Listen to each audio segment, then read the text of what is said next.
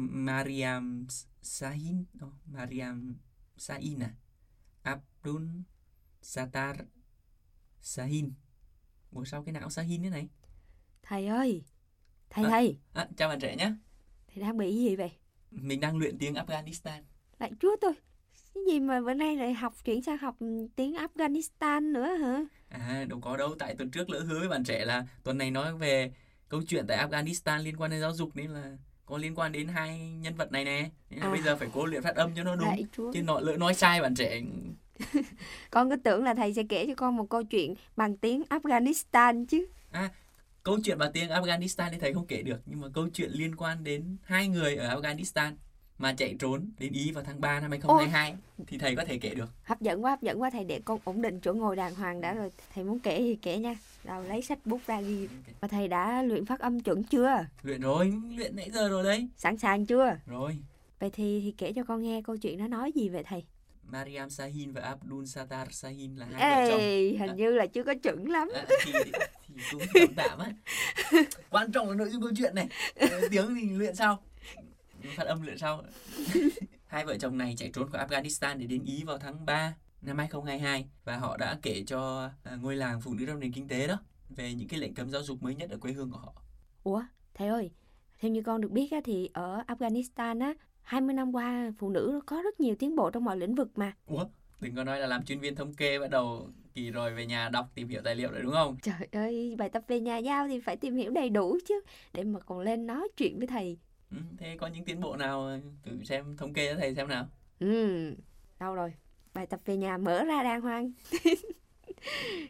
nè thầy, con có thống kê lại như vậy nè. Từ năm 2013 đến nay á, lộn, từ năm 2013 đến năm 2010. Tại vì lần đầu tiên mà mình có một sự chuẩn bị hết sức chu đáo, cho nên là nói lộn, nói lại, có sao đâu.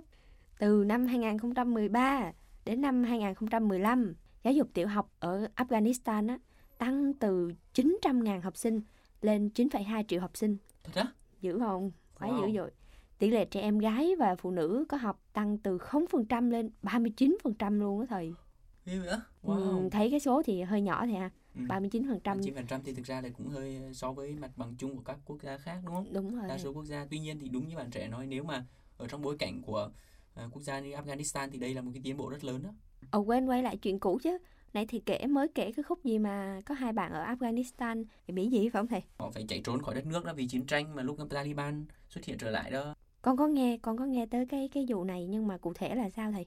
Tức là với sự xuất hiện của Taliban, tức là khi Taliban nắm lại chính quyền đó thì à, chính sách giáo dục của Afghanistan trước đây á nói chung là bị sụp đổ hết. Cụ thể hơn là những áp lực tâm lý do hạn chế và đóng cửa trường học đối với các nữ sinh á là gần như không thể khắc phục được luôn á. Ừm, nhưng mà cụ thể hơn nữa đi thầy. Ờ, tức là những nữ sinh đang học năm cuối đại học này hay là năm cuối trung học đó thì cũng không thể mừng lễ tốt nghiệp của mình được rồi họ đau lòng đổ vỡ vô vọng khi thấy tất cả những giấc mơ của mình đã tan thành mây khói Ồ. và quan trọng hơn là những thế hệ tiếp theo của các nữ sinh này hoặc là các trẻ em gái ở Afghanistan đâu còn cơ hội để đến trường Câu chuyện này nghe thì buồn quá thầy ơi. Ừ, một trong những cách là bạn trẻ cũng có thể um, cộng tác vào mạng lưới của nền kinh tế Francisco À có hả thầy? có thì bạn trẻ à, vẫn như mọi khi vẫn tiếp tục được mời gọi gửi email đến chương trình nền kinh tế Francisco a gmail.com Nhưng mà thầy ạ, cái hôm mà con ờ, về nhà cũng cũng tập tành để tra cứu tài liệu, nghiên cứu các kiểu. Thì vô tình ờ, trong lúc mà con tìm hiểu về cái ừm, việc giáo dục nền giáo dục ở Afghanistan á, con cũng đọc thấy là một cái thông tin như thế này là cái vấn đề tham nhũng ở Afghanistan cũng là một vấn đề nổi cộm á phải không thầy? ừ, chính xác đó bạn trẻ. Nhưng mà bạn trẻ tìm hiểu được thông tin gì Cái thông tin như thế này, con nghe nói là cộng đồng quốc tế gửi 40 triệu đô la Mỹ cho Taliban mỗi tháng đó thầy. Ừ. để giúp đỡ cho người dân Afghanistan. Nhưng mà tất cả cái số tiền này đều rơi vào túi của Taliban. Thậm chí là không một xu nào đến tay những người dân Afghanistan đang phải chịu cảnh đói nghèo nữa. Không biết phải nói sao luôn á. Theo lời bạn trẻ thì dường như người dân Afghanistan đang phải chịu đe dọa bởi hai cái nguy cơ luôn đúng không? Nhất là vừa là mất an ninh, hai là vừa tình trạng là tình trạng nghèo đói và thất nghiệp nữa đúng không? Dạ đúng rồi. Ừ. Đấy, thầy thấy đó, một cái tình trạng rất là gọi là tình hình rất chi là tình hình. Ừ. Thì tụi con, tụi con là giới trẻ Việt Nam đi, hoặc là các bạn giới trẻ thế giới cũng vậy. Làm sao có thể giúp được gì khi cái tình hình nó rất là căng thẳng như vậy thầy ạ? Ừ. Nhưng mà thầy muốn nói thêm á là khi bạn trẻ tham gia vào mạng lưới của nền kinh tế Francisco thì câu chuyện không đơn thuần là mình có thể làm điều này điều kia cụ thể chẳng hạn như Afghanistan nơi mà bạn trẻ thấy cái tình trạng về giáo dục đang rất là bất công. Cái chính yếu á, là mình được mời gọi tham gia vào mạng lưới là mình có cơ hội để gặp gỡ cơ hội để mình à, mở rộng cái chân trời suy tư của mình mở rộng cái chân trời cộng tác mở rộng cái à, con người của mình trước những cái à, nền văn hóa và trước cái cách thức mà mình cộng tác hay là giúp đỡ những người khác. Và từ đó thì nhiều khi con người mình lại được trưởng thành hơn. Nói như thầy thì thôi giờ vậy con sẽ tự nguyện tự giao bài tập về nhà cho mình. Ủa bài tập gì? thay vì bình thường thì thầy thầy hay giao bài tập cho con thì hôm nay con tự giao bài tập cho mình. Là con sẽ về à, suy suy gẫm. Có nên tham gia vào cái mạng lưới cùng với uh, nền kinh tế Francisco không? Chứ không nhất thiết là phải ngồi để tìm những cái số liệu thống kê. Bài tập về nhà của con là như vậy á có hợp lý không thầy?